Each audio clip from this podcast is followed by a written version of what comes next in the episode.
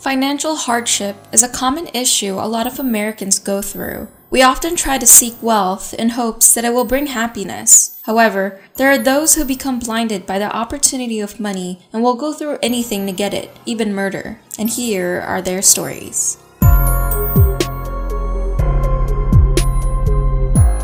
Alan Ruby Alan was only a 19 year old student at the time, and he had an issue. He called himself a shopaholic, and he was right. His spending was so out of control that he even took a credit card in his grandmother's name and charged thousands of dollars on it. He also stole checkbooks from relatives and cost many of them over $17,500. After all this trouble, his parents completely cut him off. Suddenly, on October 13, 2014, the family's housekeeper, Rose, arrived at the home around 8:30 a.m. She began cleaning for the first 30 minutes before realizing that something was wrong. The food and water bowls for the family dog were overfilled, and all of the cabinets inside the home were pulled wide open. As she got close, she saw Alan's younger sister, Catherine, his mother, Tinker, and father, John, all laying lifeless and ice cold. According to the reports, they died on October 9th. Alan first shot his mother twice, then he waited until his 17 year old sister, Catherine, was done washing her car, and when she walked in, he fired once, which killed her immediately.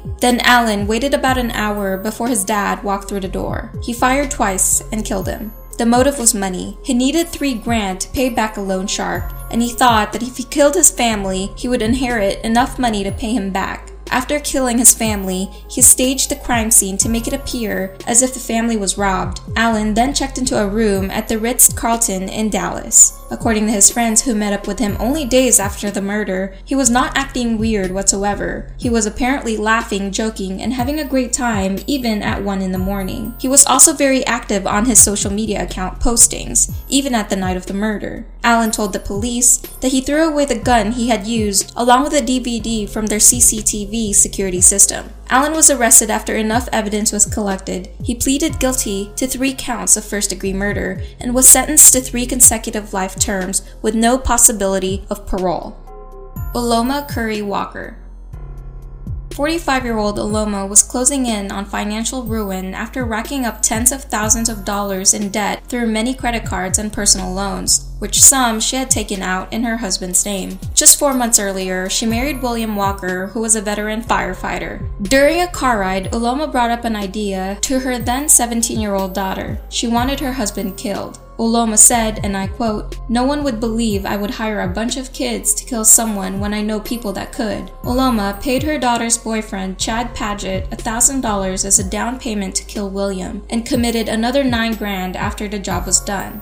Chad agreed and contacted his cousin Chris Hine, but Chris backed out. Chris then reached out to Ryan Doherty, who agreed to do the deed for less than a grand. Then, on the fatal night of November 3, 2013, Uloma told her husband to pick up food at around 8:30 p.m. During this time, Chad, Ryan, and another man congregated in the garage with a pistol Chris had obtained. William then returned home with a McDonald's bag at hand, trying to unlock the side door when he was ambushed and shot four times by a 9mm gun. Uloma rode with him in the ambulance. He later died that night. Ryan, Chris, and Chad pled guilty to involuntary manslaughter and conspiracy. Ryan was sentenced to 23 years, Chris for 18 years, and Chad to 28 years to life. Uloma's daughter was not charged but was to spend a month in juvenile detention center. Uloma was found guilty of aggravated murder, conspiracy, and felonious assault, and she will spend her entire life in prison. But wait, there's more. What Uloma didn't realize was that William hadn't finished the switch of life insurance beneficiary from his ex-wife to Uloma. Therefore, even if the plot succeeded, his ex-wife would have still gotten the money.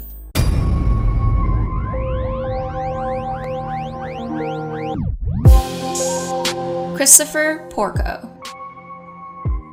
On November 15, 2004, Peter and Joan Porco were brutally attacked with an axe caused by an intruder. Peter was killed, but his wife was able to hang on to life as first responders arrived. When authorities arrived, there was no signs of a break in or forced entry. Instead of a typical broken lock, stuck to the front door were the house keys. It was a spare key that was usually hidden under a flower pot near the entrance. Also, the master code was used to disarm their alarm. The home was not tossed around, no drawers were pulled, and nothing was touched. As paramedics assisted Joan, The detective asked her, Did a family member do this to you? Joan nodded. Then he asked, Did Christopher do this to you? Joan nodded yes. More than 200 miles away in his dorm room, Christopher was brought in to talk to the detectives. Chris said that he never left campus at the night of the murder and that he was actually asleep on the couch. But his frat brothers flat out said that multiple guys were up until 3:30 a.m. and he was not there at all. Therefore, the authorities pulled up CCTV footage from the campus. It showed him leaving the campus at 10:30 p.m., which was only hours before the attacks. At 4:54 a.m., the phone company shows records that the phone line was cut inside the home, and at 5:12 a.m. that morning, Chris was caught on CCTV footage driving back to the campus. Additionally, they have a mud stain that matches his vehicle to the crime scene, and a witness who was a neighbor who has known Chris's Jeep for a while now confirmed that it was the same Jeep he saw the night of the murder. Joan, who is now recovered but was severely scarred, said that she had no memory of the night and no recollection of nodding that her son was the attacker. Joan even publicly claimed that her son was innocent. As they dove deeper into the investigation, they found that Chris was the one who stole his parents' laptops from the burglary that they reported a few years ago. Chris also also lied to his parents and spent spring break touring around Europe with friends using his parents' money. They also uncovered that Chris told his fraternity brothers of a life as a rich kid, saying that his family owned majority of the land in the area. But in reality, Chris was flunking out of school and was deep in debt. In another case, the company eBay flagged his account for taking money from customers but never delivering the product. His extravagant lifestyle was fake, and even to the days leading up to the attack, Chris's father, Peter, discovered that his son forged his signature to obtain a car loan and another personal loan for $31,000. Chris's father, Peter, then sent a series of angry emails and calling his son out of control. Prosecutors believed that money was the motive. Chris was found guilty and sentenced to 50 years to life. He currently maintains his innocence and his mom believes him. Rich Allen Schmelzer